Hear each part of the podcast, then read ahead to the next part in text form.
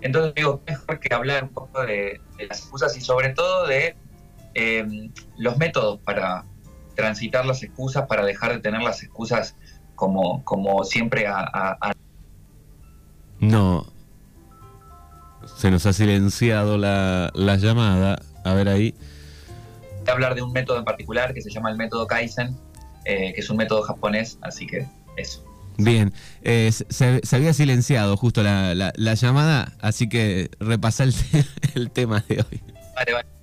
Vale, perfecto, no pasa nada. Eh, bueno, estamos acá con Mercurio ya en sombra pre-retrograda y pasa esto con la comunicación, lo comenté antes.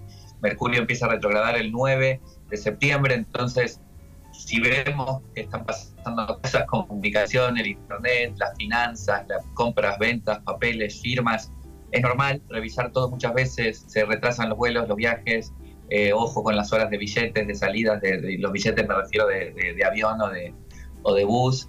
Eh, atentos a todo eso porque, bueno, sabemos que cuando Mercurio empieza a retrogradar, pues hay que revisar un poco todo para que no se trabe. Eh, de hecho, nosotros estamos ahí queriendo trabajar un, tema con la promo y se está, hay, hay errores que hay que corregir, entonces pasa eso. Y, bueno, lo que te comentaba es eso, ¿no? Traía para hoy el tema de las excusas y de cómo utilizamos las excusas a la orden del día para mantenernos en un montón de posturas que, son comunes y hablar un poco de un método que es el método Kaizen, que es un método japonés para poder empezar a salir de las excusas, que es bastante importante eso. No sé si puedo hoy, la verdad que no sé, no sé si tengo tiempo. bueno, ahí, ahí tenemos la primera excusa, ¿no? Eh, bueno, y haciendo un poco de referencia al disco, al disco que vamos a sacar con Martina en octubre, que se llama Excusas, justamente porque cada una de las canciones habla un poco de eso. Y, bueno, y de, cómo transitarlas, porque creo que las excusas eh, en realidad tienen como, como idea fundamental o idea principal en esta temporada Virgo, ¿no? Que Virgo siempre nos, nos empuja a tener que ordenarnos y trabajarnos en el día a día ordenar la rutina, ordenar la disciplina y empezar a, digamos, a desarrollar eh, la, disciplina del día a día, el trabajo diario, eh, la temporada Virgo. Fíjate que justo acá empiezan las clases ahora en temporada Virgo y tiene sentido astrológico eso. No nos olvidemos que de pronto la astrología nace aquí en Occidente, ¿no? Y que un poco el calendario astrológico también está desarrollado desde aquí, desde Europa.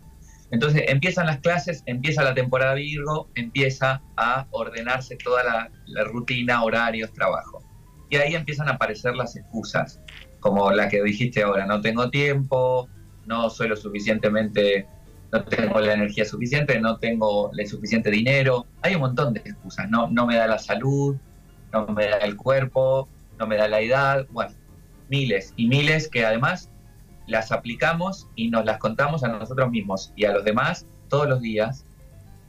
Y primero es interesante entender cuál es la base psicológica de una excusa. Y la, básica, la base psicológica de una excusa es una idea falsa de que algo es imposible. Y yo digo que es una idea falsa porque si de pronto estamos vivos y estamos aquí y estamos con el deseo y la necesidad eh, las personas que no se regocijan y no se estancan en la excusa, tratan de encontrar caminos para que eso que es imposible se vuelva posible. Entonces, por eso siempre sostengo que es una idea falsa este, de lo imposible, porque en realidad eh, requiere, bueno, pues salir de lo imposible para empezar a hacer lo posible. Lo que pasa es que hay que laburar un montón, y eso es lo que no nos gusta, no le gusta mucho a la mente, no le gusta mucho al cerebro laburar un montón. ¿no? Siempre eh, la tendencia de, la mente humana y del cerebro automático y del pensamiento automático es la comodidad. Cuanto más repito una idea o cuanto más repito una acción, se van trazando caminos neuronales en el cerebro para que siempre, digamos, la reacción, acción-reacción vaya por el mismo lugar. Entonces, si nosotros nos venimos contando una excusa meses, años, días, el tiempo que sea, ese camino neuronal de la excusa se va haciendo cada vez más grueso, un cordón de neuronas, entonces cada vez que aparece la posibilidad, la excusa. Pensamos lo mismo. Y es un trabajo súper fuerte para la mente y para el cerebro salir de esa idea que está como recontratejida y empezar a tejer otros caminos. Pero se puede. Entonces estamos aquí un poco para hablar de eso, ¿no? Para, para ver cómo podemos empezar a desarmar, a desprogramar estas ideas falsas de que las cosas son imposibles. En una manera un poco inconsciente, ¿no? Este, vamos como respondiendo de esa manera, ¿no? Negativamente, pensando que no puedo. Claro, claro, es una manera, eh, o sea, el cerebro y la mente humana eh, generan, ya lo hemos dicho varias veces a lo largo de este programa, porque al final en lo que me centro es en la conciencia, a través del tarot, de la astrología, de lo que sea, la excusa para hablar de la conciencia. Eh, el cerebro humano produce entre 60.000 y más de 60.000 pensamientos automáticos diarios. Y muchas veces esos pensamientos automáticos creemos que somos eso que pensamos. Nos creemos ese pensamiento. Entonces tenemos que empezar a pensar que no todo lo que pensamos es verdad. La mayoría de las cosas que pensamos no, es, no son verdad. Entonces ya hay un montón de gente, no sé, qué estará pensando sobre sí mismo, sobre sus ideas, pero señor, señora, empiece a darse cuenta que el 80-90% de lo que usted está pensando en este momento no son cosas que están basadas en una realidad tangible, son cosas que están basadas en el propio entramado cerebral de ideas que se vienen construyendo desde hace un montón de años. O sea que empezar a darnos cuenta que lo que pensamos no es verdad es un gran paso. Bien, y, y digo, ¿qué, ¿qué, podemos empezar a hacer para, para cambiar un poco ese número? a partir de ahí, claro, aparece la necesidad de decir, vale, ok, si, si el 80 o el 90% de las cosas que pienso no son verdad, ¿cómo hago para cambiar la forma de pensar? Que ahí es donde está la cosa difícil. Porque lo interesante de esto es que si cambiamos la forma de pensar, cambiamos la forma de actuar, la forma de sentir, la forma de, relacionarnos con el mundo, con la realidad.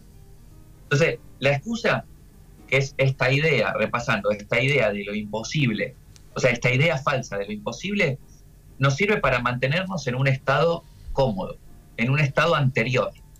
¿no? La excusa siempre aparece como este, una, la, base, digamos, de un miedo. El miedo tal vez a comprometerte con algo que te interesa, el miedo tal vez a salir de lo que se conoce como zona de confort o como zona cómoda. Eh, la excusa aparece también eh, por el acostumbramiento. O sea, yo me cuento un montón de excusas también porque estoy acostumbrado a una realidad y me, le cuesta un montón a mi cerebro y a mi cabeza y a mi mente salir de ese acostumbramiento.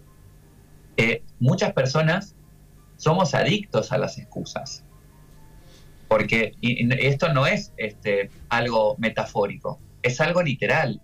El cerebro se acostumbra a caminar por esas ideas de las excusas constantemente y nos volvemos adictos a eso, porque el cerebro está acostumbrado a eso. Se libera un montón de, químicos cuando nos ponemos unas excusas. ¿Mm? Entonces, eh, la idea es, una vez que nos damos cuenta de las excusas que ponemos, es enfocar eh, el camino del, pensamiento hacia la, posibilidad. ¿eh? Empezar a pensar caminos posibles. Lo que pasa que con los caminos posibles para salir de la excusa es que muchas veces no nos gustan o no nos convienen. En el sentido de, vamos a suponer, eh, hay una relación, una, situación en una relación o en el trabajo o en, con el propio físico, el propio cuerpo, algo que yo vengo arrastrando desde hace mucho tiempo y que no me hace bien y no aguanto más y no quiero estar ahí. Me molesta, me duele, me incomoda. Pero ¿qué pasa? ¿Cómo hago yo para mejorar esa situación en mi cuerpo, en mi salud, en el trabajo, en la relación. Tengo que tomar una, tengo que empezar a encontrar caminos posibles. ¿Por qué? Porque a mí me gustaría que mi cuerpo sea perfecto, que la relación sea perfecta, que mi dinero sea perfecto y que el trabajo sea perfecto. Pero no lo es. Entonces, como no lo es, tengo que salirme de ahí, ¿no? Salirme de esas ideas de que las cosas nunca o pocas veces son como yo verdaderamente espero que sean o como yo quiero que sean y empezar a encontrar alternativas. ¿eh? Lo que pasa es que muchas veces no nos gustan las alternativas o no nos convienen las alternativas. ¿Por qué? Porque tenemos que salir de lo que estamos acostumbrados.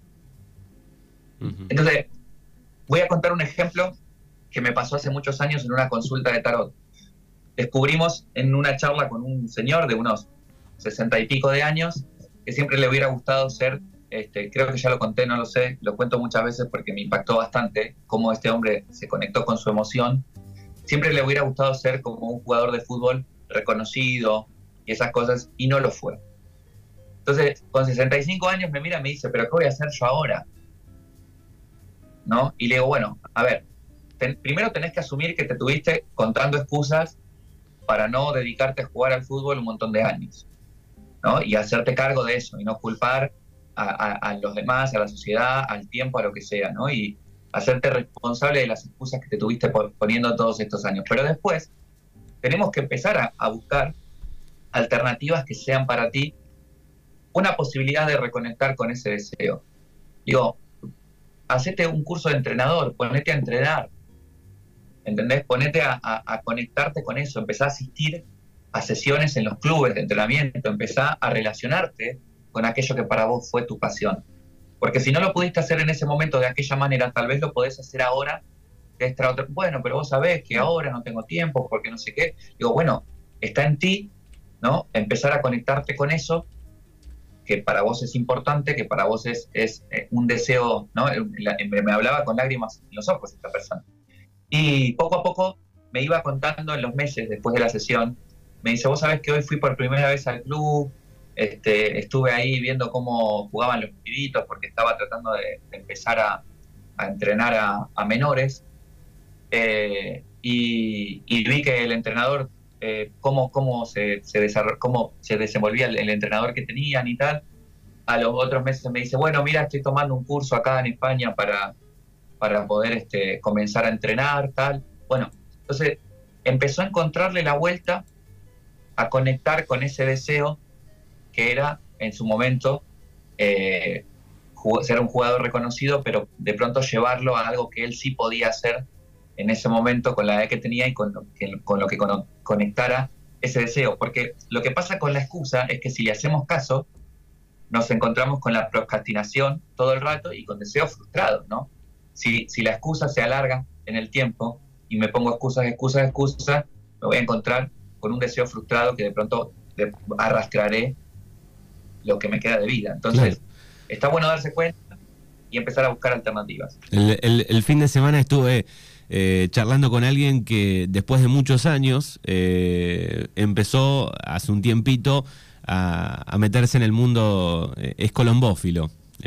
relacionado a las palomas, y dice, bueno, siempre tuve el sueño, ¿cuándo lo voy a hacer? Bueno, finalmente después de muchos años eh, se empezó a dedicar, por ejemplo.